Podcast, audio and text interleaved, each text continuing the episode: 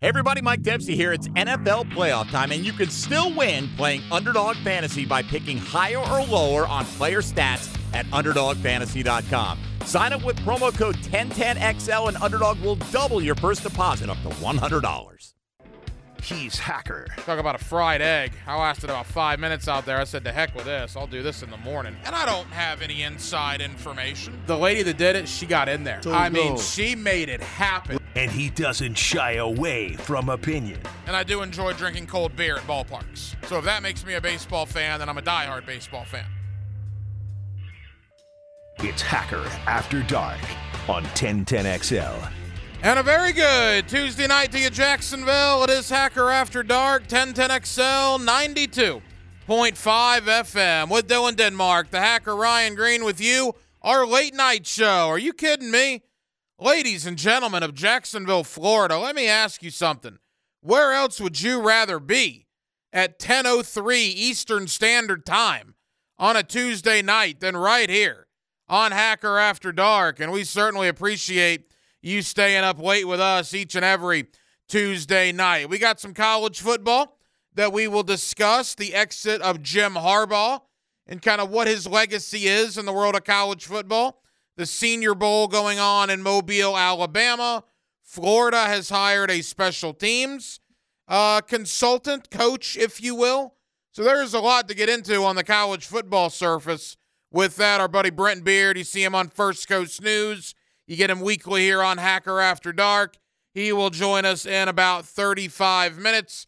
Coming up in about 15 minutes or less, Jamal St. Cyr of Channel 4, as we will look at the Jaguars and what's transpired over the last three weeks since the season ended.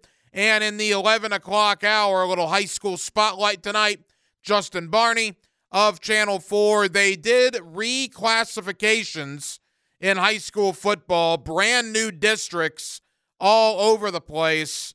And there are a lot of people that are not very happy about these new districts. We'll talk to Justin Barney about all that and a brand new head football coach in our area out of Baldwin High School. Head coach Don Velvet takes over the reins for Rob Shields, who is stepping away. And we will have Coach Velvet on later on during the high school spotlight. So we got high school ball we got college ball. We got NFL. We're with you till midnight, and we are certainly glad you are staying up late with us. Every night here on Hacker After Dark, we do kick it off with a big deal of the night and Dylan Denmark. Let's do that right now.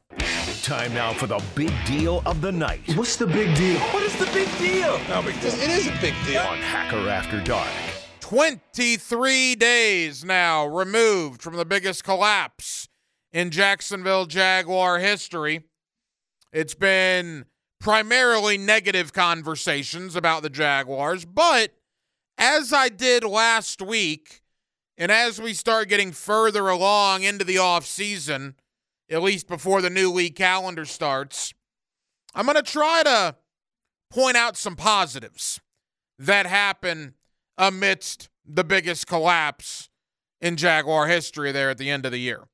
Last week, I singled out Travon Walker and his production towards the end of the year as a positive. Tonight, it's all about Evan Engram. Evan Engram is now a Pro Bowler. He is in replacing Travis Kelce, who is getting ready for Super Bowl 58. Evan Engram should have been a Pro Bowler before today.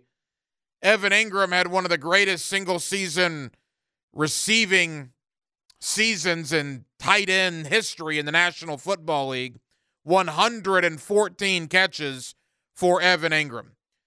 So here is my appreciation tonight for Evan Ingram. He was a guy that was drafted in the first round of the New York Giants did some positive things up in New York, but as my giant buddies will tell you, they were happy to see him go amidst injuries and drops, and it just did not work out with Evan Engram and the Big Apple. He comes to Jacksonville in 2022, signs a one year prove it deal. And in that one year prove it deal, he has more catches than any other tight end in the history of the Jaguar franchise. As a result of that, the Jaguars used the franchise tag on him a year ago. He gets rewarded with a long term deal. He comes back after getting his money, and all he does is become the second Jaguar in franchise history to have 100 or more catches in a single season, equaling what Jimmy Smith did. Now, Jimmy did it twice, but Jimmy and Evan Engram, the only two guys that have ever done it for the Jaguars, 100 catches in a single year. Evan Engram finished with 114 catches overall, too shy of the NFL record for tight ends, which Zach Ertz holds that record of 116 grabs back in 2018. Evan Engram was a beast this year. He was a monster this year. You talk about the best tight ends in the National Football League. At the top of the list is Travis Kelce. Right underneath him, you can have a conversation about Mark Andrews in Baltimore, George Kittle, probably in San Francisco. And then, other than those three, I think Evan Engram's in the conversation with everybody else. Evan Engram to me is in the conversation with David and Njoku in Cleveland, with LaPorta in Detroit, with Hockenson when he's healthy in Minnesota. A lot of good tight ends out there, and I get it. But the Jaguars have one of the best in Evan Engram. And you talk about best free agent signings in franchise history, Evan Engram's on that list as well. He's on that list with our guy Leon Searcy. He's on that list with Calais Campbell. Evan Engram has been nothing short of sensational his two years here in Jacksonville. So it's okay to point out some positives amidst the biggest collapse in franchise history. And one of those positives, one of those gigantic positives in 2023 was the play of Evan Engram. And he gets rewarded today by officially now being named a Pro Bowler for the American Football Conference. And congratulations to Evan Engram for that accomplishment. 641 1010 on the phone line and on the text line, designed by Lifetime Enclosures. More on the Jaguars and the National Football League coming up with Jamal St. Cyr of Channel 4. He is less than 10 minutes away. So, Denmark, I saw this earlier today. We're going to talk college ball with Brent Beard later on in the broadcast. We'll do some more college talk later on in the week. Connor O'Gara, SaturdayDownSouth.com, scheduled to join us later on in the week. As we start preparing for what will be the biggest college football season of all time, remember, it's going to start on August the 24th. It will not end until January 20th. You're going to have five months of college football with the 12 team playoff. But I got a kick out of this. I'm not exactly sure what week in the regular season this is going to be in 2024. I can find that for you very quickly. But listen to some of these conference matchups. Two key words there conference matchups in the 2024 college football season. All of these games will transpire in the same week. You're going to have an ACC clash between SMU and Duke. On that same weekend, another ACC clash Wake Forest and Stanford. Nothing says Atlantic Coast Conference football like Southern Methodist taking on Duke and like Wake Forest traveling to Stanford. You're going to have a battle in the Big 12 between West Virginia and Arizona. Don't forget other Big 12 matchups that same week. BYU and UCF, Cincinnati and Colorado, and of course that big Big 12 matchup between Utah and Houston. In the Big 10 that week, just some gigantic Big 10 games. Illinois at Oregon, Rutgers at Southern Cal. I mean, the, the, the history of the Big 10, the pageantry of the Big 10. Rutgers and Southern Cal jumps right to mind. Also in the Big Ten that week, Washington travels to Indiana to take on the Hoosiers. And then finally, that same weekend in the Southeastern Conference, you will have Oklahoma at Ole Miss, and you will have the big SEC battle between Texas and Vanderbilt. Love it. Denmark, we got seven months to wrap our minds around this, a little less than seven months now. That's weird, man.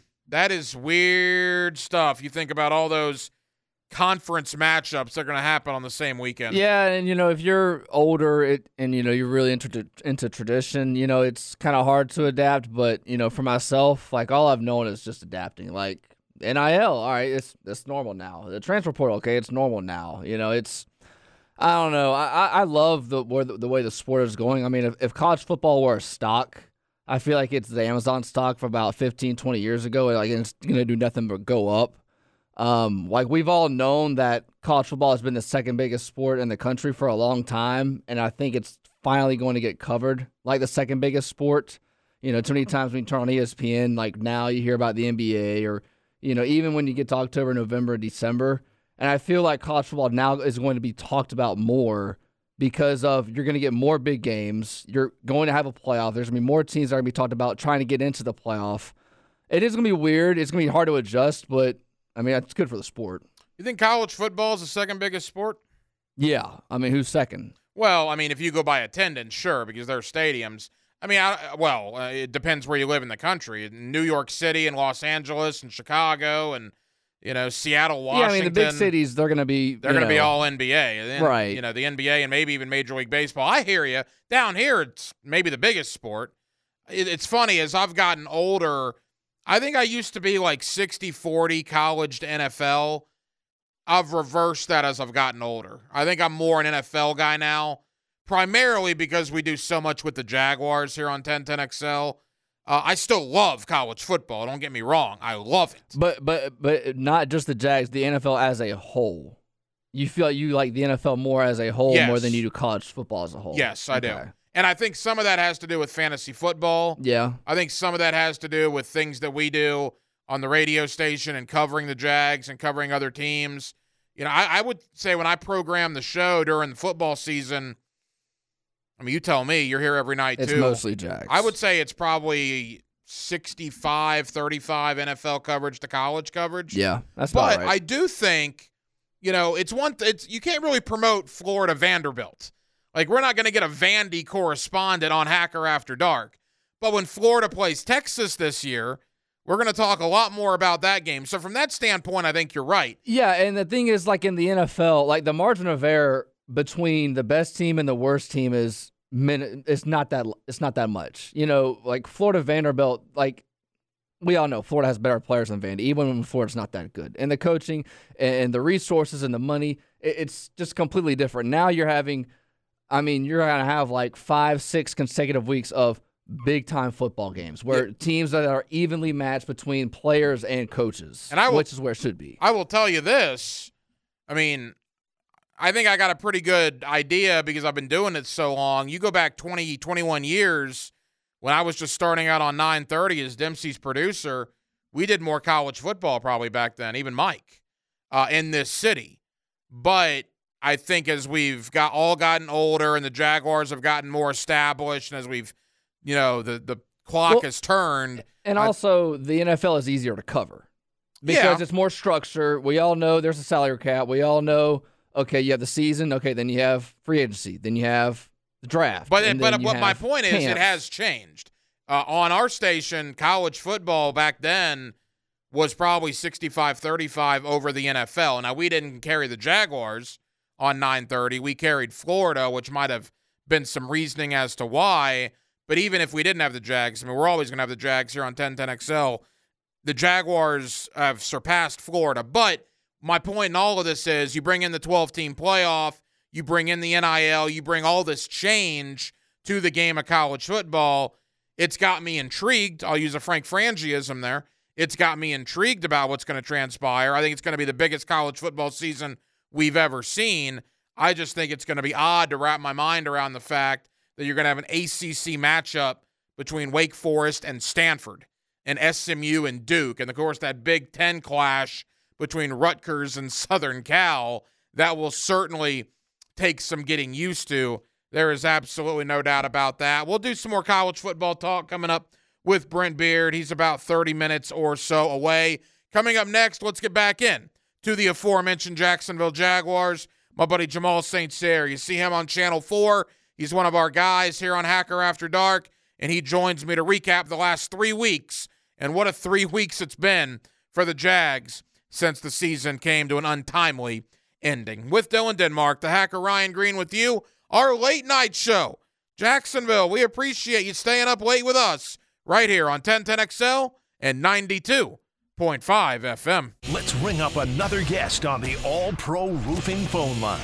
Back here on 1010XL and 92.5 FM in the city of Jacksonville, we are glad you are with us. Super Bowl 58 is all set. It'll be the Kansas City Chiefs once again and the San Francisco 49ers. Boy, heartbreak for both Baltimore and Detroit. Of course, we know all about that here in Jacksonville. We're well into the offseason, and there has been a ton that has transpired in the last three weeks. With all that being said, let me welcome in my buddy Jamal St. Cyr of Channel 4, always kind enough to join us here on 1010XL in Jacksonville. Jamal, how we doing?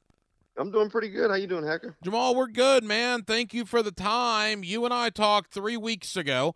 You were fresh back from Nashville after watching whatever that was to end the year. And man, a lot has gone on with the Jacksonville Jaguars. Let's just pick it up from that point to where we are now. Mike Caldwell out as Jaguar defensive coordinator, Ryan Nielsen in as Jaguars' new defensive coordinator.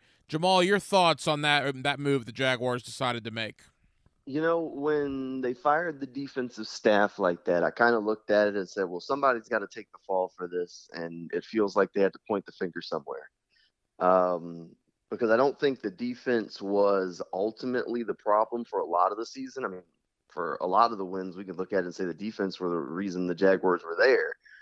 But sometimes you, when you're trying to get to that next level, you got to look at it and say it might not be a problem, but it's not the solution, if that makes sense. And I think Ryan Nielsen is an upgraded defensive coordinator. I'm a big uh, Nielsen fan. When the Jaguars had an opening and started going through them, he was at the top of my list immediately just because of some of the philosophies, how well he's recommended by players throughout the league um, and what he was able to do last year with a Falcons defense that, look, to be frank, I don't even think many Falcons fans will sit here and make an argument that they have more defensive talent than what the Jaguars have on the roster right now.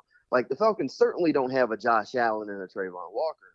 So all of a sudden he walks in the door after making a Falcons defense that the defense that was uh, look didn't have a whole lot of tools to work with, very competitive in here in Jacksonville, and you say, okay, maybe his defense does do a few things differently than Mike, and they'll need to add some pieces to fit what he wants to do this offseason. But this defense should look a lot different and should be pretty good next season. I mean, look, I think this guy's really good. I think he's a big addition to the team, a big addition to the coaching staff, and it should be really good for what the Jaguars are doing forward.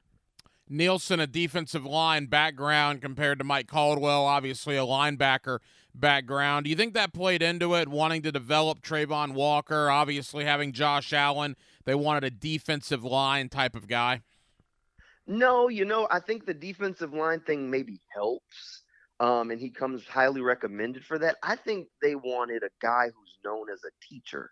He is known as a teacher around the NFL. I mean, Cam Jordan with the New Orleans Saints raved about him before when the Falcons hired him about how he helped him and that was him going to a division rival. And many of the Falcons players talked about all last season how attack and aggressive were the two words that described their defense from day one under Nielsen. So I think it's those little caveats that really endeared him to what Doug Pederson wants to do on the staff and is going to endear them to uh, th- these Jaguars players. I think Bill Shuey has done a fantastic job with Josh Allen and Travon Walker. And I think that's why he was one of the few defensive coaches that kept his job uh, here in Jacksonville because of the work he was able to do with them. Um, I, I, look, it doesn't hurt that Ryan Nielsen has that defensive line background, right? And you try and get the most out of Travon Walker, who's coming off a, a his second season that saw a big jump in production. But I think it's that teaching background because last year with the defense, despite some of the highs, there were the lows of the miscommunications and guys looking confused out there on the field and the the excuses after a primetime game of the home crowd was too loud. That stuff doesn't make sense when you brought back your entire defensive starting lineup from a year ago. That was year two in the defense, and guys were blowing coverages and couldn't communicate out there on the field. At some point, that's a classroom issue because if you've got veteran guys, it's one thing if it's first, second year guys that are scattered throughout the field that weren't supposed to play. But these were players that had been there in the league for three, four, five years on their second, some third teams. And all of a sudden, none of them know what the call is or how to communicate when it's loud. That doesn't make sense. So that's a classroom issue. I think they went and got Ryan Nielsen because the first word that when you start looking up his name that tends to pop up is teacher. He's very hands on. He knows how to communicate with his guys. And I think that's a solution to a problem that we saw far too often last year. Jamal St. Cyr of Channel 4 here with us on 1010XL in Jacksonville. Yeah, it'd be nice to have guys not fair catching touchdowns moving forward, like Njoku did against the Jaguars in Cleveland or having Derrick Henry running through a gap as wide as the Pacific Ocean, like he did with the Titans there to end the season and to end the Jaguars' playoff hopes. And then, Jamal, that gets us to last week, and that I guess I'd call it weird. Trent Baalke uh, press conference. Look, I think Baalke had to talk. I think people were getting upset that he had not talked yet. I don't think he did any favors. No, I don't think if you went in not liking Trent Baalke, literally nothing he said was going to change your mind. But man alive, from the haven't begun negotiations with Josh Allen, which again was a weird answer, weird thing to say publicly, to just everything that transpired last week at that presser. What did you make of that? So there are a couple of things that I walked away with. Um, the first one was that he was pointing the finger at everybody but himself. It seemed like, um, you know, blaming the strength and conditioning of not being competitive enough. And, you know, the scheme wasn't just right and we didn't have an identity. And then he, he doubled down, and the one honest thing he said, and I'm not even sure he realized that that finger was pointing back at him, was that the football team needs to get bigger, stronger, and more physical. And he said that multiple times. And I said, Does he realize that he's been the Jaguars general manager for three years now? And if they're not a big enough, strong enough, and physical enough football team, that's his fault mm-hmm. because he has signed off on every player that has come to Jacksonville for three years. He's turned over this roster. So if they're not big enough, strong enough, and physical enough, you can blame nobody but Trent Baalke for every step of that process. Now he gets another year to try and fix it. Uh, how much confidence do we have that he can turn it around? I guess we're gonna have to wait and see what he decides to ultimately do. I'm not sure if maybe him just saying that out loud finally rang a bell in his head that said, "Oh, maybe I have been making mistakes. Who knows? Um, we'll see." But you know, and then the the one other thing that I, with the Josh Allen thing, look, I will be stunned. I will be absolutely stunned, and I've said I've felt this way for a while. If they get Josh Allen done, if he doesn't end up on the franchise tag at least for a little while to buy more time, I will be absolutely stunned. I just don't think Trent is that motivated to get that deal done. I think Josh has earned it. I think they should pay him top level money because of what he's done here in Jacksonville. The Jaguars have a reputation of not paying their guys, and it's time to end that reputation because that does not endear you to players around the league. Um, and that does matter when you start trying to attract free agents. I think they got to pay Josh. I don't think they should franchise tag him. I think they should offer him, probably make him the first $100 million man in Jaguars history but I don't think that's what Trent's going to do. I think Trent's going to tag him and eat up that time and try and get a deal done before camp. That's just what I expect from what I've seen from him over the time. And I wouldn't doubt that. And that potentially costs you Calvin Ridley. We'll see because you can only franchise one of them. The other one will become a free agent on March 11th, which, by the way, is in six weeks. I mean, it's not six months from now. They got to figure out this stuff in the next couple of weeks before the league calendar begins. Jamal, you cover the team every day, man. You're at every press conference, every locker room session. There's a lot of a lot of stuff floating out there, and the Jaguars potentially could have put some of that to bed from a perception standpoint last week if they would have had two chairs at that table at the press conference, Doug Pederson in one and Trent Baalke in the other, and heck, maybe even throw Shad Khan in the mix to show a cohesive unit. They decided not to do that it was Trent Baalke by himself. And he's saying, "Oh yeah, we're good. Well, we're we're more tighter now than ever, or whatever verbiage he used to describe he and Doug Pederson. Um, I'm not sure if I believe that. Jamal, what are your thoughts? Look, I think uh, I think Trent Baalke must be fantastic in parties and meeting rooms with these owners because for whatever reason in San Francisco the ownership loved him and he was there through all these coaching changes and they bought everything he had to say. And I think here in Jacksonville, Shad Khan and loves Trent because Trent is here.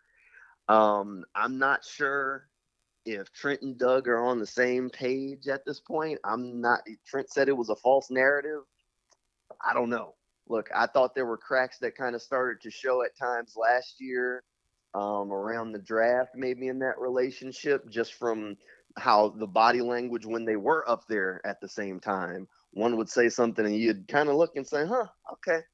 Um, I, I'm I'm really not sure. I it's interesting, you know. Sometimes those relationships we've all had coworkers that you know everything was hunky dory, and then people start to show their true selves, especially when those struggles start to pop up. And based on some of those reports, if you know Trent is handling some things behind closed doors the way people have been throwing around that he has, I can understand that rubbing rubbing Doug the wrong way and rubbing some of the other coaches the wrong way. Um, I'm not sure. But if there's cracks in it, at some point that becomes a track record. And I know that's a track record that Trent doesn't love and has never really acknowledged, but it is a track record. And we will see what happens. And I'll tell you, if things start to go south here, then all of a sudden that narrative just becomes louder because that will be a big part of it. Jamal St. Cyr of Channel 4. Jamal, we'll probably have you on at least one more time prior to free agency. But as we said, I mean, it's six weeks from now. It's right around the corner. It's already been three weeks since the season ended. They're a third of the way between the season ending and the league calendar starting. What do you think over the next six weeks? Obviously, Allen and Ridley are the two main guys, but Ezra Cleveland, Tre Herndon, there's a lot of decisions that need to be made. And you also got guys like Cam Robinson, uh, maybe Rayshawn Jenkins, guys that's futures are certainly up in the air right now. Look, I, I told you I think they're going to tag Josh Allen. Um, ultimately, I think that's just where it's going to land at. I don't think that's the ideal way to do things, like I said, but I think they're going to tag Josh Allen. I think they're going to try and get something quietly done with Ridley and ask him to sign it a little bit later on. Um, but I am in the camp that some team is going to show up at his door with a big old bag of money and swoop him off his feet. Um, so I, I, don't think Calvin is ultimately going to be here. I think somebody's going to throw a big contract at him. I just think he's a good player. Um, Jaguars have some work to do with those veteran contracts, some tough decisions um, on which one of those guys they should bring back. I would be surprised if they don't end up losing a couple of guys, a Cam Robinson, your Rayshawn Jenkins, and then trying to restructure a few of those other deals to free up some space um, the hard part is they can free up a lot of money with some post June cuts too. So th- that part doesn't really help you in free agency. Um, so th- there's some work to do. And part of that Ryan Nielsen defense is they got to do some work with the DBs. I don't think Tre Herndon will be coming back. I'd be surprised there. Uh, they'll probably have a new nickel next year just because Nielsen wants to play more man coverage and part of that is upgrading those corners to guys that that play man coverage. Right now, they don't have a nickel that can do that. And there's also the question mark of Darious Williams because they could move on from Darious and save a whole bunch of money. So they they have a few questions that they got to get answered and make some some tough decisions on what the future of this team is going to look like over the next couple of weeks right there before free agency. So uh, cornerback is a is a need that nobody really wants to hear because we all keep talking about the big guys. But cornerback's a need because even if you keep Darious around, technically speaking, Tyson and Darious are both in the last years of their contract. So you right now, who's your starting corners next the year after next? You don't have anybody. So when we start getting closer to the draft and looking at free agency, those are needs that while they may not be, they're not immediate for this next football season, but they're down the road needs that have to be addressed. Yeah, I think one of the things that's clear between last offseason and this offseason, last offseason, they ran it back, not a lot of player movement. That will not be the case over the next six weeks this time around. You're going to have a lot of guys being let go, a lot of guys being uh, re signed, restructured, and a lot of free agents, maybe middle tier guys, being brought in here to Jacksonville. Final moments, Jamal St. Cyr of Channel 4. Jamal, as we mentioned at the top, we have a Super Bowl, uh, Kansas City again, San Francisco. It's a rematch of four years ago. Mahomes got his first Lombardi trophy when he beat the 49ers in Super Bowl 54. Now here we are entering Super Bowl 58. Early thought from you on the Chiefs and the 49ers. Look, this is an interesting one. At this point, I just you can't stop Kansas City, right? everybody thought all year long that their offense wasn't on track and oh this is the year. If you're going to take down the chiefs you can do it this year. And all of a sudden just at the right time patrick mahomes travis Kelce, just do what patrick mahomes and travis Kelce seem to do every year in the playoffs. And they roll right on through. And now san francisco who everybody expected to be there but they got a, the best shot from the lions who just collapsed in the second half. Now they are there. So now you got San Francisco and Kansas City. Look, I think this is going to be a good game. Uh, it, I'd be hard pressed not to pick the Chiefs at this point because we, we doubted the Chiefs every step of the way. It was like, oh, okay, well they won't be playing at Arrowhead. That'll be that'll be it. Ravens will run through them. They can't do it on the road. Patrick Mahomes has never done it on the road. He just goes and does it on the road and makes it look easy. Look, that the Chiefs defense is legit. And I think we all doubted that team because they had to do it differently this year because we were so used to it being Patrick Mahomes and Travis Kelce having to put up 40. And then now that Chiefs defense has so many studs on it that they're out there just throttling people. And Patrick Mahomes doesn't have maybe as many tools in the toolbox this year. And they're just putting up just enough points to win football games. And it's different than what we had grown to expect from them that we forget that a good defense, you know, there's an old saying that defense wins championships. Well, that still stands true. And both of these teams have good defenses. And Patrick Mahomes is so talented that he's still going to pull one or two just wow moment plays out of his pocket during the middle of the game. And that is all they really need when his defense is playing lights out the way they have. So I, look, I think it's the Chiefs' game to lose at this point. I, have doubted them all year. I'm not going to doubt them in this one because Andy Reid and Patrick Mahomes just get the job done every time. I don't know. uh, you know, I hear you. And of course, the Jaguars played both of these teams and got outscored a combined 51 to 12 in two losses to San Francisco and Kansas City this year. So it goes to show you how far the Jaguars still need to go. Jamal St. Cyr of Channel 4. Jamal, appreciate it, man. We'll do it hopefully one more time before free agency. We'll see where we're at in a couple of weeks. All right. Yeah. Anytime, Hacker. Appreciate you. Let's ring up another guest on the All Pro Roofing phone line. Back here on 1010XL and 92.5 FM in the city of Jacksonville, we are glad you are with us. The end of January, the beginning of February. Hard to believe spring football for some schools begins in just a couple of weeks. We got the Senior Bowl going on out in Mobile, Alabama. We got Jim Harbaugh leaving the world of college football and we have a new special teams coach, it appears, in Gainesville. There's a ton to get into. With that, let me welcome in my friend Brent Beard. You see him weekly there on First Coast News, and you also get him right here on Hacker After Dark. Mr. Beard, how are you, sir? Well, I'm doing well. We uh, still have a lot to uh, discuss, uh, but because there's still just a whole lot that's going on uh, uh, with, with the portal NIL, coaches moving around, uh, and so forth, Hank. But always nice to be with you. Always appreciate the conversation. Let's dive right in, Brent, with the Florida Gators. Uh, basketball's been on the up and up, three straight wins. Now they got a big one tomorrow night in Lexington there at Rupp Arena, which probably won't bode well for them if we're going by history. Um, but nevertheless, Todd Golden appears to have turned a corner. Billy Napier, as we talked about last week, Brent, has got some nice additions to the roster is starting to fill out the staff. We talked about a guy that's going to come in from the National Football League to help on special teams. Before we really dive into that, just a broad overview between basketball, football, Obviously, Gator fans and their thoughts on Scott Stricklin, the AD. Brent, kind of where are you right now with where Gator athletics is? I, I mean, when I hear from Gator fans, and you hear it like I do, if you're in the grocery store, you're in church, you're in the gym, wherever you are, they want the program to be better. Uh, in a lot of Gator fans' minds, uh, the program, frankly, is it, it, it's not. Uh, uh, you know, it, it's not in the dumpster. It's certainly not winning championships, except for a few sports. Uh, but I think most Gator fans would say it's probably mediocre.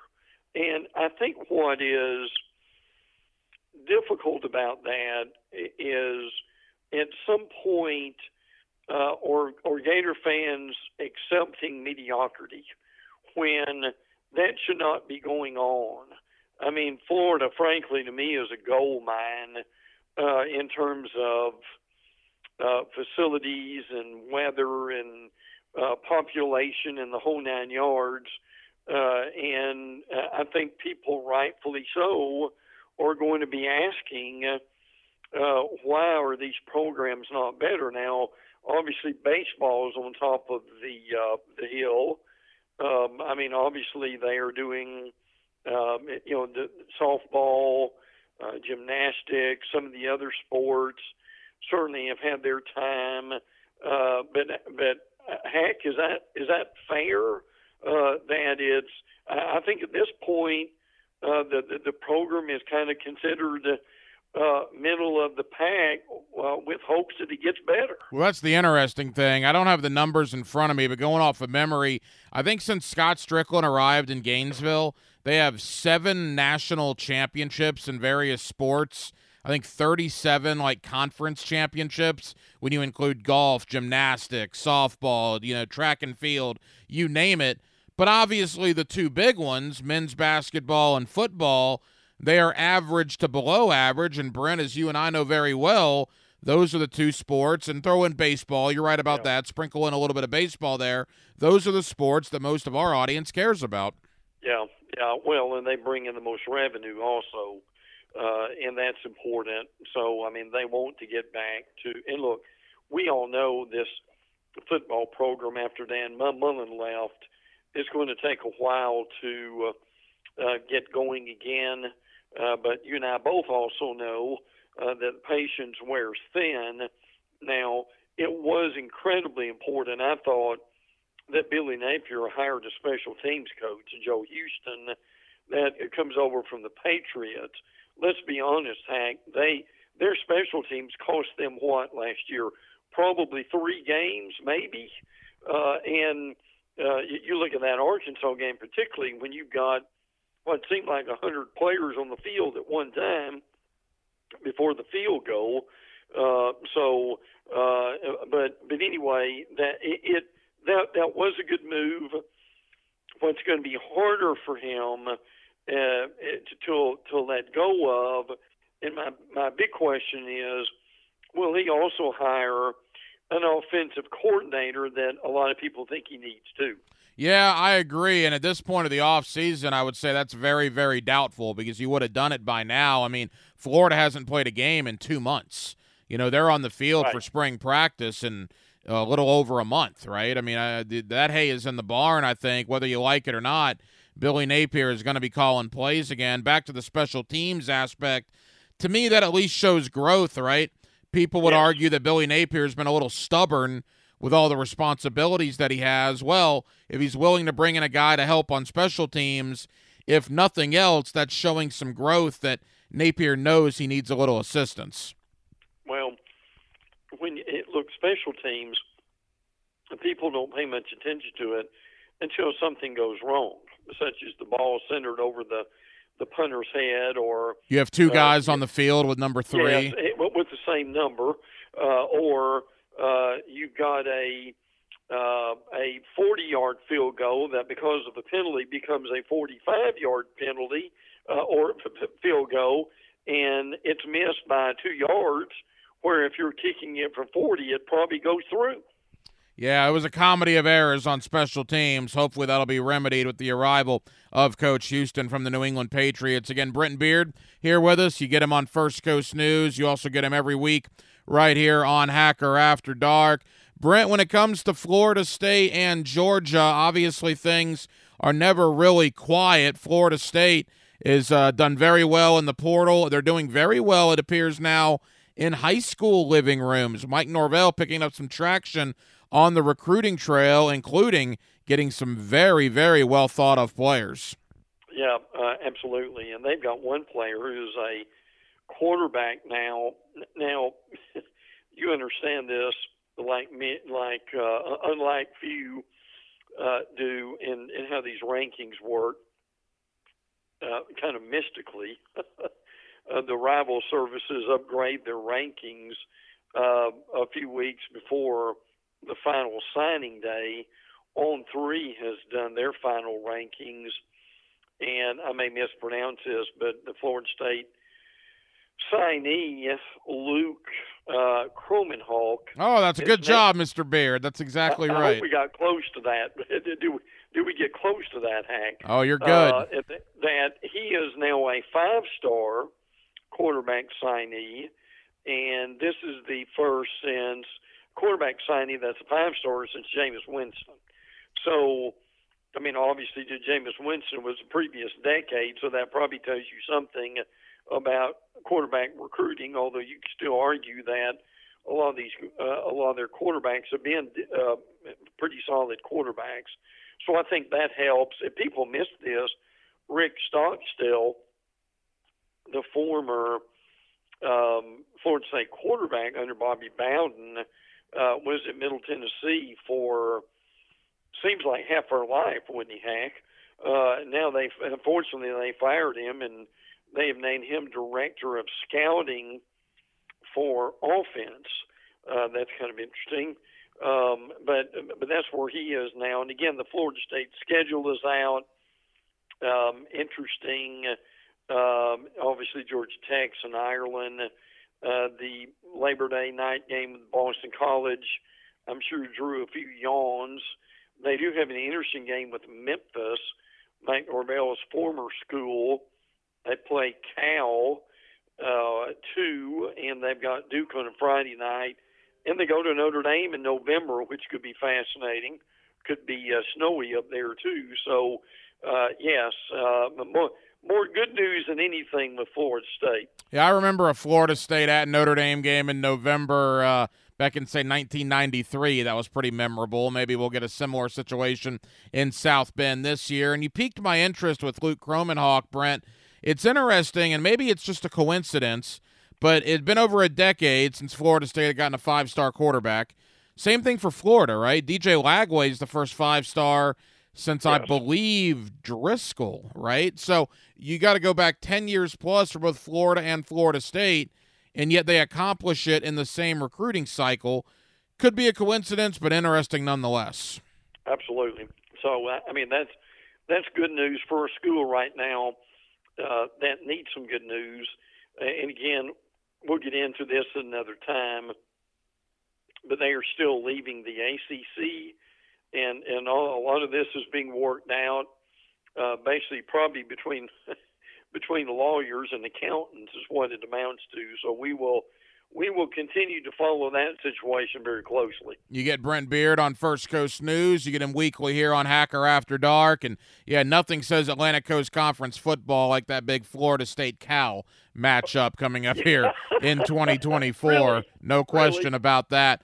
Brent Jim Harbaugh says goodbye to college football. He leaves with a national championship as he took the job last week with the LA Chargers.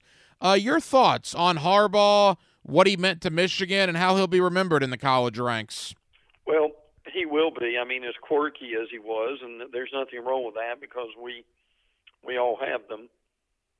I mean, he really did a good job uh, his last few years, uh, and the, what people will remember is is him beating Ohio State uh, on a um, uh, on a constant basis, and that's something they really were not able to do. Win a national championship, and I think the thing that that they did not only did they win a championship, but they did it in a, a old school way, uh, meaning we're going to stop the run and run the ball, and you try to stop us, and people were not able to do that. Now, one thing that really is going to is going to hurt Michigan is the head strength and conditioning coach Ben Herbert uh, is going to the Chargers with Harbaugh.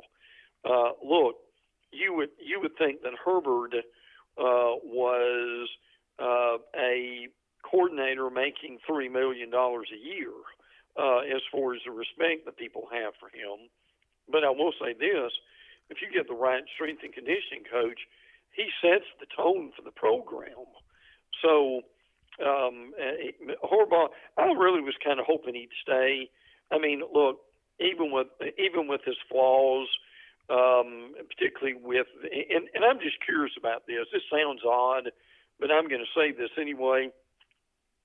With Nick Saban retiring, there are a lot of people who who would have said that Harbaugh may have been the face and the voice of college football, even on a maybe a, certainly a smaller scale than Saban would have been. What I mean by that is, do you remember the press conference that he had after winning the national championship? They started asking him questions about what do we do to save college football, and he frankly gave some decent answers. Uh, it was kind of more the NFL model uh, to, to to copy that. So you put all that together. Uh, I don't know how he will do in the NFL. That that's a carrot. A lot of coaches chase. Uh, he's there obviously with his brother uh, playing in the same league, but he he will be missed. And I know that that they basically promoted their offensive coordinator. And I'm just telling you right now, Hack, uh, he did a good job for six games with Harbaugh being suspended but these smooth transition things don't always work out, do they? No, they don't. Final moments with Brent Beard, and it's interesting. Two observations there. Number one, we had a mass exodus in Tuscaloosa when Saban announced his retirement. We had a mass exodus in Seattle when DeBoer left to go to Alabama. All these kids entering the portal. Brent, it's only been a week, right? I mean, there's still 25 some odd days for these Michigan kids, but you haven't heard a lot of people from Michigan entering the portal. So I think that gives the benefit of mm-hmm. promoting from within the staff.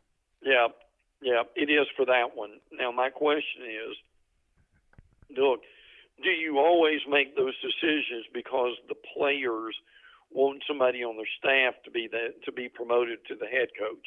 Well, sometimes that works real well, i.e., Dabo Swinney, uh, but sometimes it really doesn't uh, or maybe what it do- actually does, it gives your administration what Hank two or three years to maybe quietly look and see if someone else might be interested if it doesn't work. So uh, sometimes it's a quick fix, but it causes you problems down the road. And absolutely crazy that of the four playoff teams in college football, less than what a month ago, right?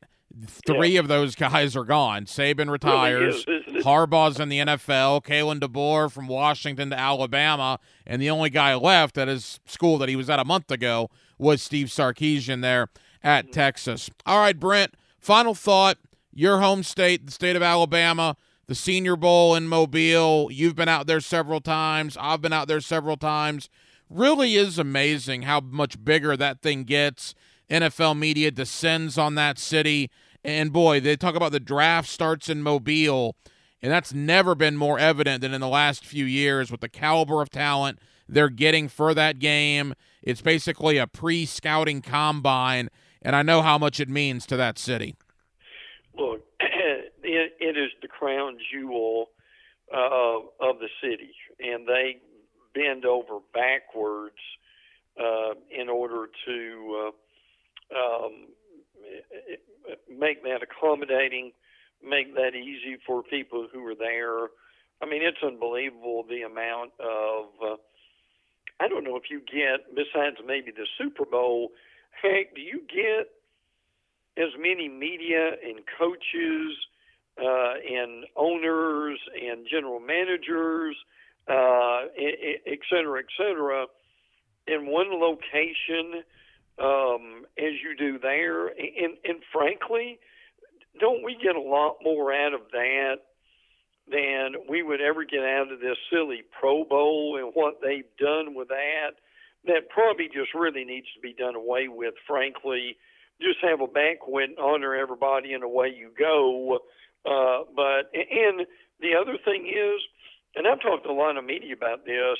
They say, you know, we enjoy going uh, for the Senior Bowl, but the game really doesn't mean anything as close to what to what the week means. And hearing these guys, some of them talk for the first time, see them work out, and so forth.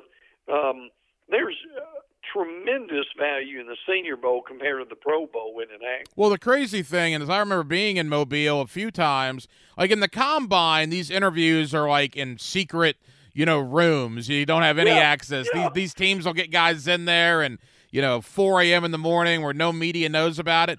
you go to the Senior Bowl and it's in this gigantic hotel, this beautiful convention center, and there's just guys hanging out in the lobby talking to GMs, talking to head coaches. It's Right, it's right. really interesting if, for a football fan. It needs to be on your bucket list because you get a lot out of it. And uh, I know I've certainly enjoyed being out there.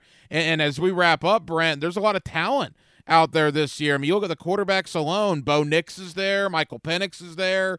Joe Milton is there, just to name a few. So not only is there a lot of interviews going on, but when those practices begin this week, there's going to be a lot of people there looking at a lot of prospects. Oh yeah, yeah. There's no doubt about that. And you've got guys um, that uh, really can come through. To, uh, Dev Walker, the wide receiver North Carolina, is like one of these guys. Uh, AJ Barner, the Michigan tight end.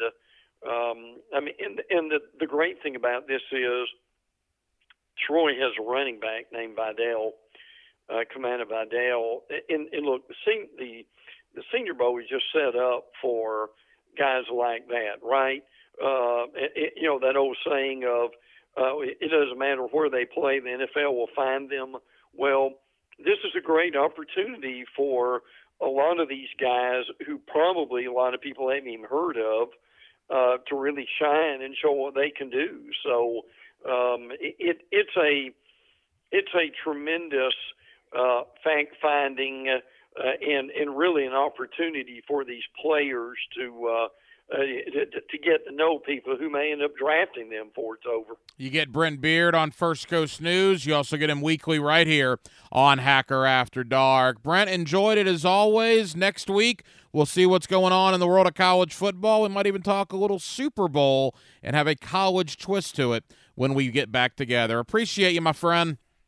And I'll tell you one thing, you hit it a few minutes ago. Believe it or not, there are going to be some schools uh, in the next two weeks starting spring practice. So uh, uh, it always seems real early, but heck, some coaches want to do that so they can get it out of the way in case there's an injury. And you want to get it done before spring break. When you talk to a lot of Yes. coaches, they like getting spring football done before the guys leave for their spring vacation. Appreciate you, Brent. You too, brother. Back here on 1010XL and 92.5 FM in the city of Jacksonville as the high school spotlight rolls on the coaching carousel. Rolls on. There is a brand new man in charge at Baldwin High School. His name is Don Velvet. After eight years on the staff on the defensive side of the ball, Coach Velvet now gets the head coaching job out there at Baldwin. Coach, congratulations. Hey, thank you very much, Hacker. I appreciate it. Hey, Coach, thank you for joining us and uh, take us through the process. Obviously, very successful run for Baldwin as of late with both Steve Shields and Rob Shields. Uh, Coach Rob Shields decides to step away, and you get promoted to the head coaching job. You must be very excited. Yes, very excited for the opportunity. Uh, grateful for Rob and uh, Steve Shields for affording me the opportunity here.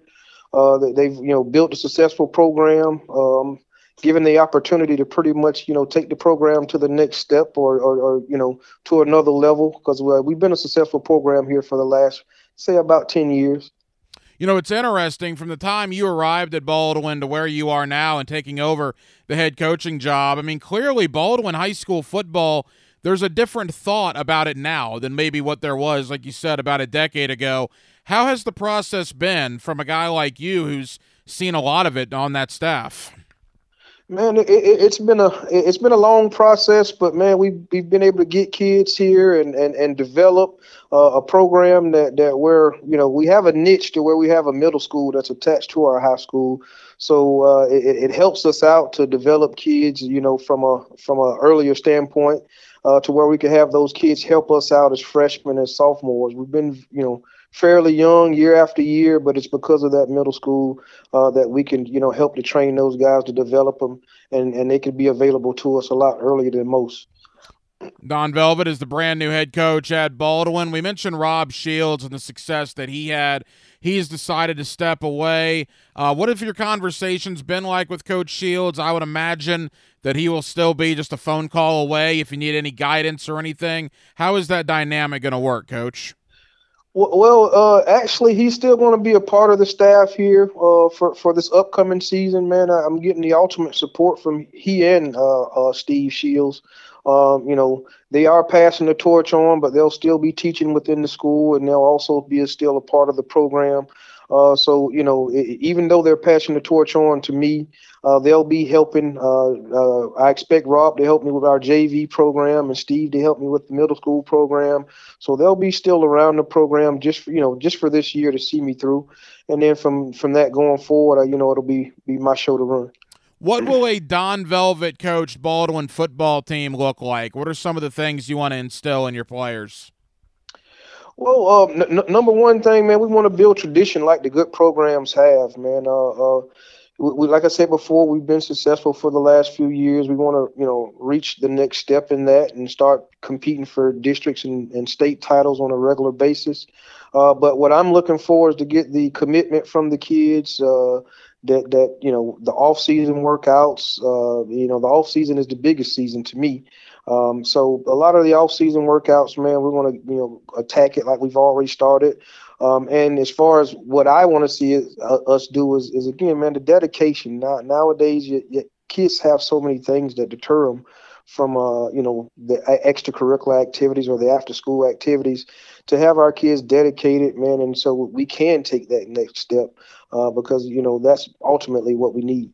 Couple more for Coach Don Velvet, the brand new head coach out there at Baldwin High School. Coach, you have a defensive background, the defensive coordinator out there for many years. Um, talk about you as a defensive coach, your philosophy. Is it attack, attack, attack? How do you how do you phrase what you want to do on the defensive side of the ball? Well, we we we've I, since I've started at DC, I, I consider we you know we, we have a brand of, of, football we play, which is fast, physical, and smart. That's what we've I've been preaching for the last five to eight years, man. Just being fast, physical, and smart, and we'll let the chips you know fall where they may. So that's that's all I teach, man. I try to you know keep the game plan simple, you know, so guys don't have to think as much, and and, and you know teach them to just you know just get stronger, just get bigger, let's get faster, so we can play the kind of ball or physical brand of ball that I like. You know, more times than not, on the college gridiron and on the high school gridiron, when a, a guy is promoted within the staff, there's not a lot of turnover on that staff. It's basically whatever's working, let's keep going. Do you envision a lot of turnover on your staff, or do you believe that you're the head coach now and, and, and most of the guys that were already in place will remain in place at least for 2024. Yeah, that that's that's it. We'll we'll definitely keep you know I'd say about eighty percent of the staff will stay the same. Uh, we like what we have you know going here, and I don't want to change much. You know, maybe you know bring in a couple guys, um, and, and, when I say a couple guys, it probably be a, a, lot of the young guys from years past to help the, that, that came through the program and want to see the program get to where we have the tradition and the recognition that we're looking for. So, uh, uh, you know, the majority of the staff will stay, you know, and, and, we'll keep everything consistent, you know, as it's been going for the last, you know, seven, eight years. And, you know, the few guys that we probably do, or I probably do bring in, they'll probably be youth, you know, so that we have some youth to deal with these young kids that we are dealing with today. New new districts are out, coach, and obviously you guys are in the district with the Bolles Bulldogs. That's certainly a challenge, but it's a heck of an opportunity as well. How much of that is going to be kind of a motivating tool this off season for you to tell your kids, hey, we got to train, we got to get right because we have a heck of an opportunity against Bolles later on this year. Man, man, highly motivated for the challenge. You know, Bolles has that tradition and, and, and recognition that we're so wanting uh, to have. So to be able to have an opportunity to play against a, a program like a Bolles that that you know, I don't care generation to generation, everybody knows what Bolles is about. You know, it doesn't matter what, you know, if it's football, basketball, or whatever, they always are, you know, one of those schools that are competing. So, you know, what we want to have, they already have. So it's a it's a great opportunity that, you know, that we have those guys in our district and we, we're going to look at it as an opportunity and, and, you know, start our off season looking at, you know, looking at a team like Bolles because a team like Bolles, again, they're they're they're you know, pretty much a, a state contender every year. Final moments with head coach Don Velvet. Coach, what about you? You alluded to it a little earlier, but expand on it. Eight years as a defensive assistant and a coordinator, and now you get the job, man. You're the head coach at, Baldwin High School. I mean, the opportunity for you, you must be very, very excited about what's to come. Yes, ex- excited. Uh, you know, definitely want to come out here and continue what we've had. Uh, it, has been it's it's actually been fun since I've been here. Uh, it, you know, to be able to watch the program actually go from what it was back in 2015 to what it is current. Uh, to, to see the change, to, to to see the kids that you know we have you know seniors and and uh, that that haven't never had a week. I'm sorry, a losing season. Uh, whereas opposed to when I first came in, it was just the opposite. So uh, to to see the program grow to where it is, I'm very excited for the opportunity I have uh, just want to be able to keep the train on the track, man, and, and, and you know get to the next destination, which would you know ultimately be district titles and state. Coach, final question. I mean, look, you got the job. Obviously, you were on staff already. Now you're just promoted to the head job. What's next over the next couple of weeks and months leading in to spring football, as I'm sure your off-season program will really ramp up? Yeah, uh, main thing, man, uh, it, the, the off-season program has already started for us. What I am learning is is, is there's a lot more to uh, uh, the administrative part when it comes to being a head coach than you know just X's and O's. So right now, I'm just you know getting all the administrative things done and, and equipment inventoried and stuff of, of that nature, all the non-football stuff. Uh, but uh, outside of that, when when I'm not doing that, man, we, have already started our uh, off-season workouts where we're in the weight room and uh, we, we, we have a, a little work uh, conditioning work that we do after school. So yeah, we've already hit the track running.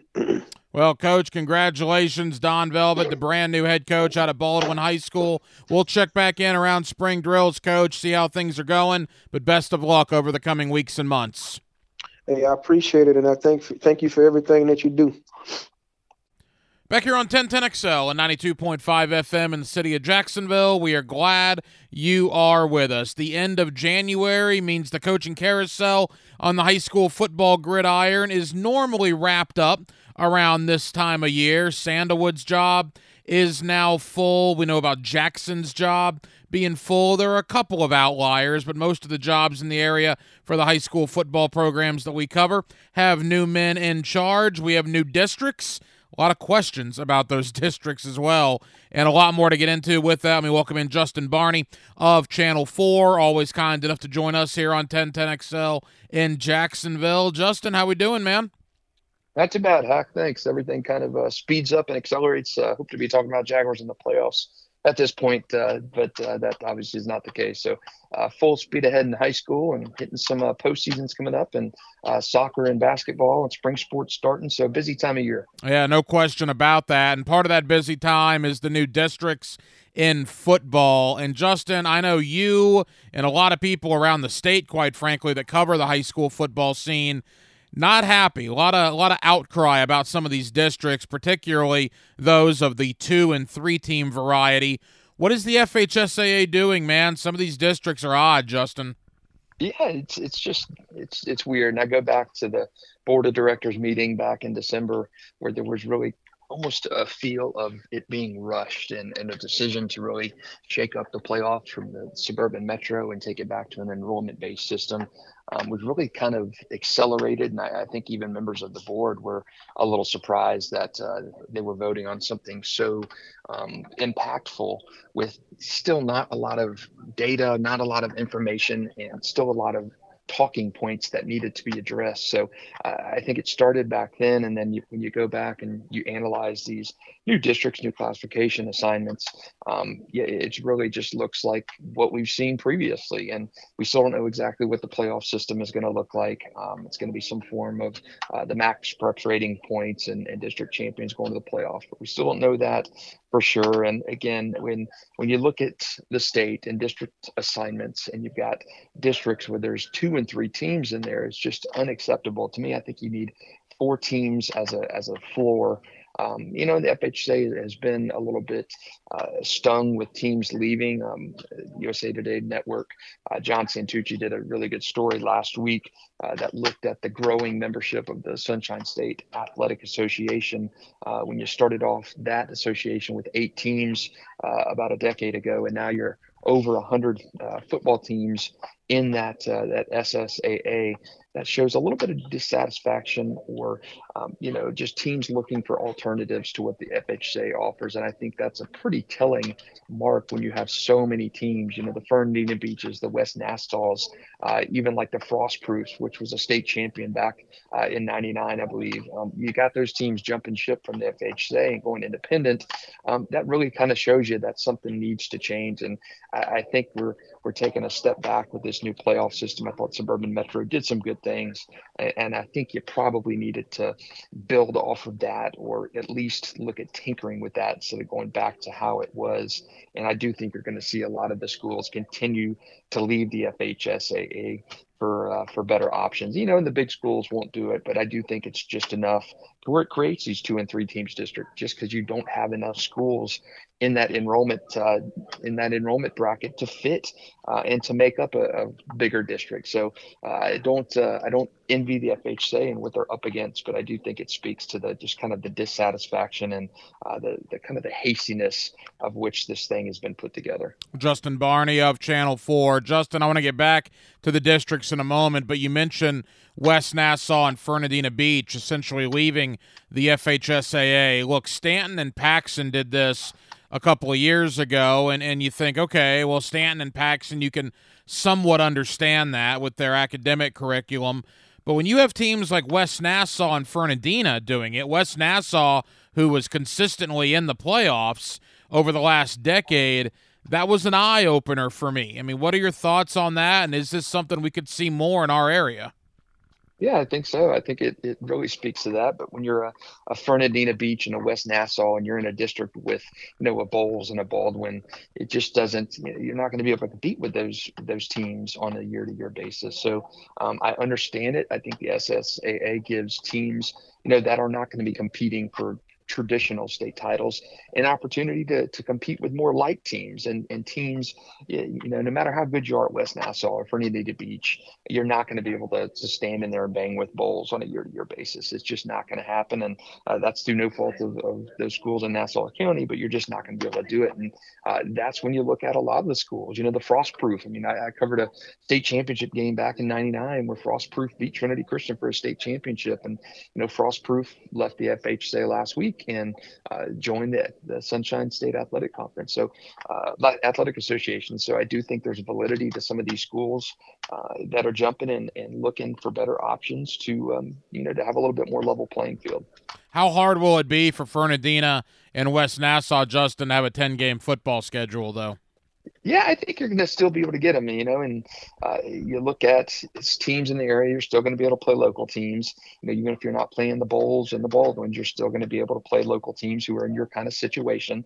Um, and and I think it, yeah, in a sense, it it may maybe creates a little bit more of a challenge to to schedule teams when you don't have that district per se that locks in three, four, five games. But I think it, it's better for schools like the Stantons, the Paxsons, uh, the Fernandina Beaches, and, and, West Nassau's to be able to to get in there and have a uh, little bit more of a fairer opportunity to compete with schools of, uh, of like size. It's no fun uh, for a team getting beat by a Bolles or Bolles beating a team uh, that significantly. It just doesn't. It does no no good for either either the programs involved in that. Justin Barney of Channel 4. Back to the districts for one moment. You said it earlier. I don't understand why this is so complicated or so hard. Why is there just not a rule that districts need to be a minimum of four or five teams? I mean, why do they have to complicate this and make this so difficult?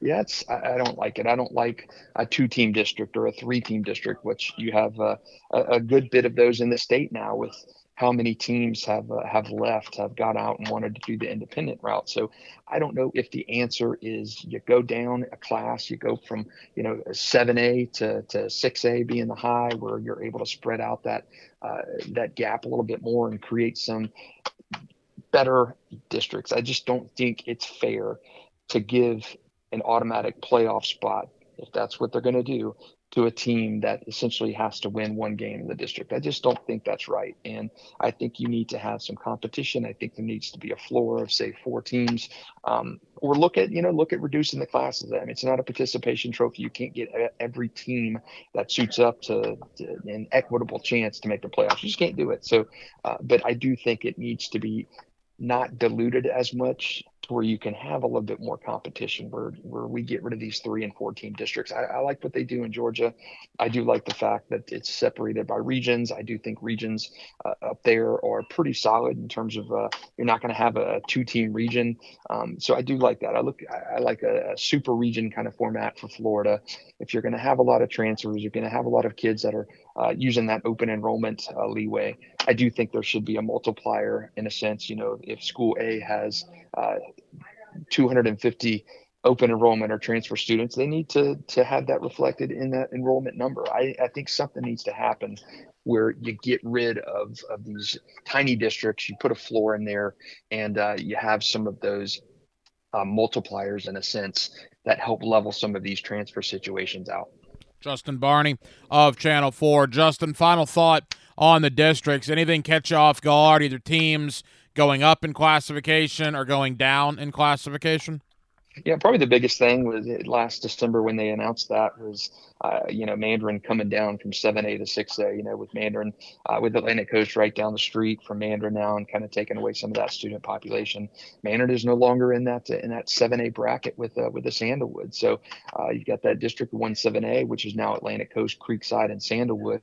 Uh, and then when you jump down to, to 6A, you've got a District 2 6A with First Coast, Fletcher, Mandarin and Oakleaf. So I think that's probably the biggest change for me is uh, as you're going from a Mandarin who's been in the largest classification, be it 8A or 7A, or uh, for what seems like forever, uh, you're dropping down into 6A. And same thing with Bartram Trail. You've been in the biggest classification for a little bit of time, and now uh, with the, the enrollment numbers what they are, um, you know, Beachside opened up to, to help a little bit of uh, easement on Bartram Trail. So you've got Bartram Trail playing in the uh, the next to the highest classification there, and there with Buchholz, Nease, and Tocoi Creek.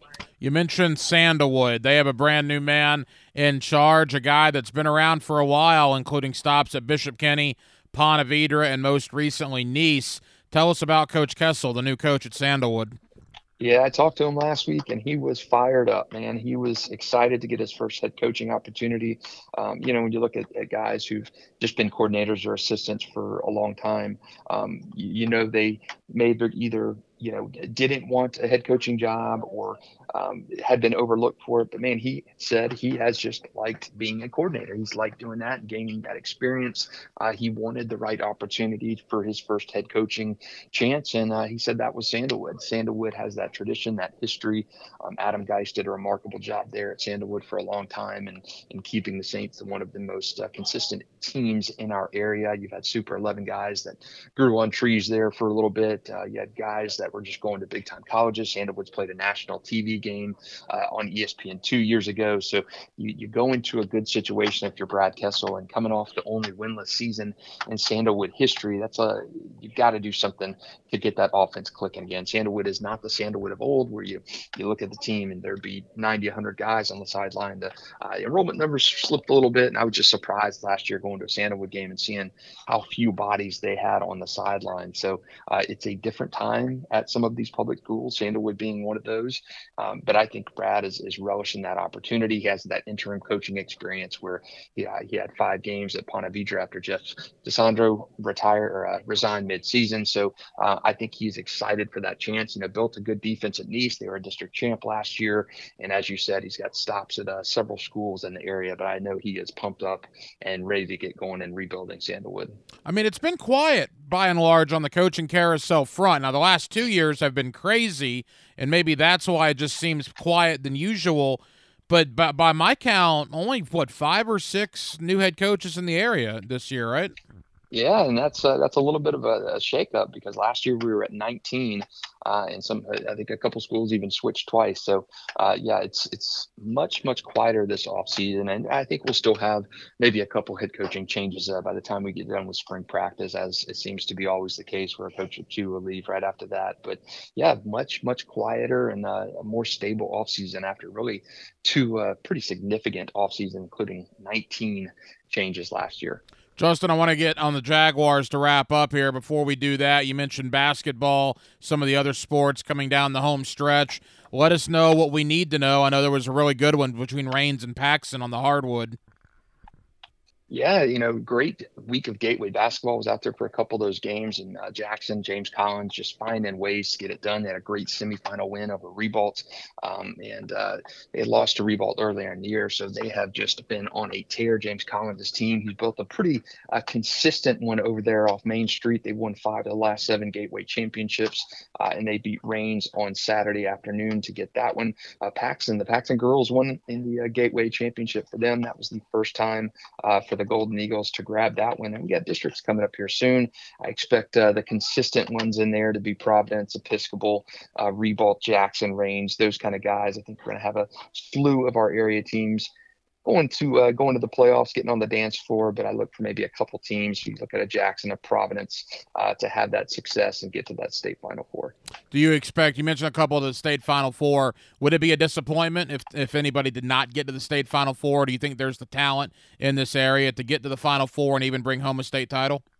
Uh, state title is probably uh, an up in the air one. Um, you know, Bishop Kenny girls have a good uh, opportunity to get there. They've been very consistent in getting to the Final Four, be it under uh, Charles C. Clark or uh, uh, Will Mayer. But you know, winning that final game, they had a chance last year to do it. BK's been number one in our Super Six pretty much all season, followed by Providence. Providence has a good chance to get back to the Final Four as well on the girls' side.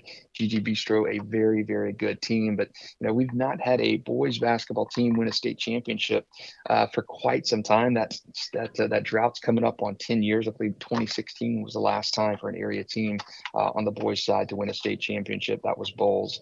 So uh, we'll see if uh, we'll see if that can end this year. But you know, James Collins and Jackson have been uh, pretty money in getting to that Final Four round. Justin Barney of Channel Four. Justin, leave us with this. We spoke three weeks ago after the Jaguars season ended. A lot has transpired in the last 21 or so days, from a new defensive coordinator to a lot of rumors, right, swirling around the organization.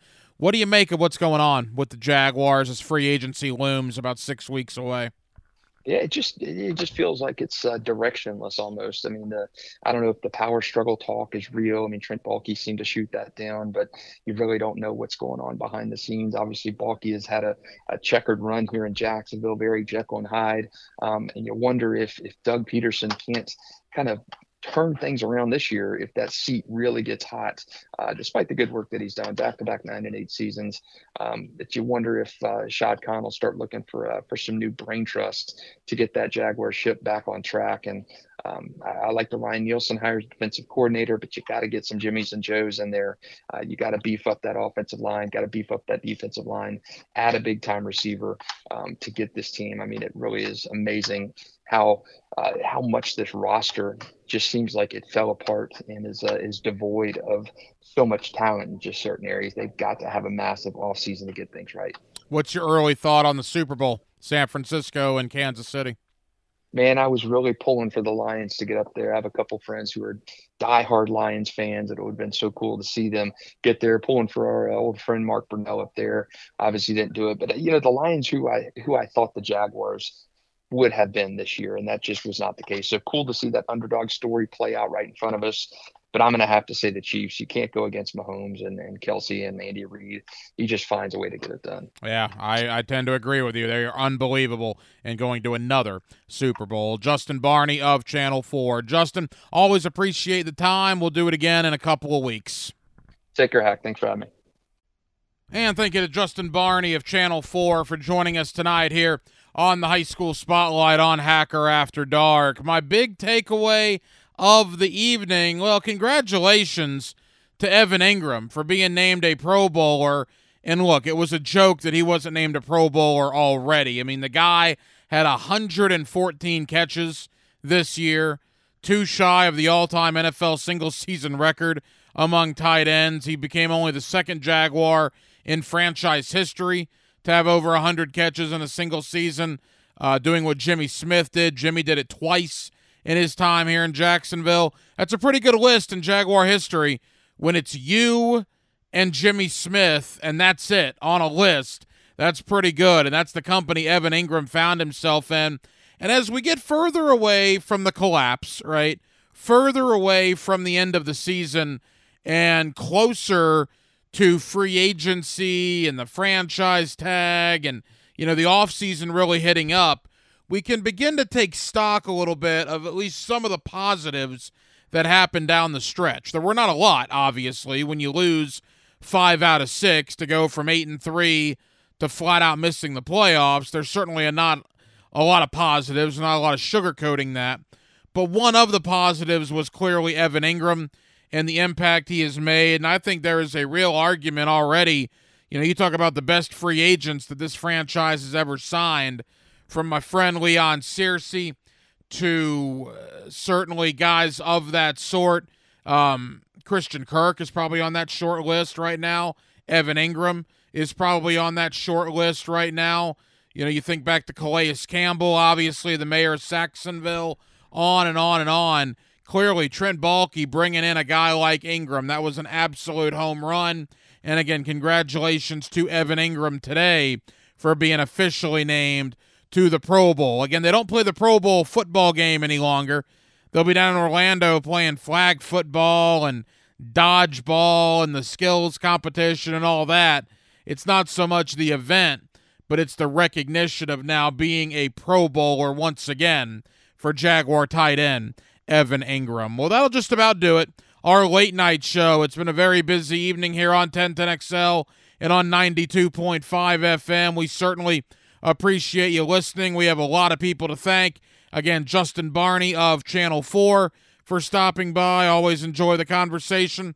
Thank you to brand new Baldwin High School football coach Don Velvet for joining us. He takes over for Rob Shields. Rob Shields did a terrific job out at Baldwin. He steps aside, and now Don Velvet will take the reins of the Baldwin High School football program.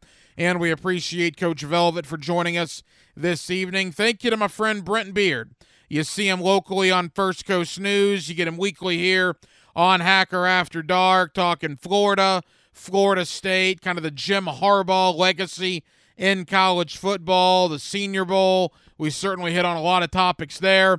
And back in hour number one, my buddy Jamal St. Cyr of Channel 4, always talking Jaguars with Jamal, and we certainly appreciate that conversation.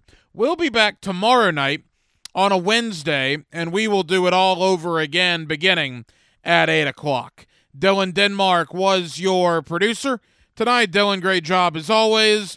I'm the hacker Ryan Green. And again, Jacksonville, thank you for staying up late with us on our late night show on a Tuesday here on 1010XL and on 92.5 FM. So, for all of us here on HAD, have an absolutely terrific remainder of your Tuesday evening and we will talk to you tomorrow night on a Wednesday beginning at 8 o'clock.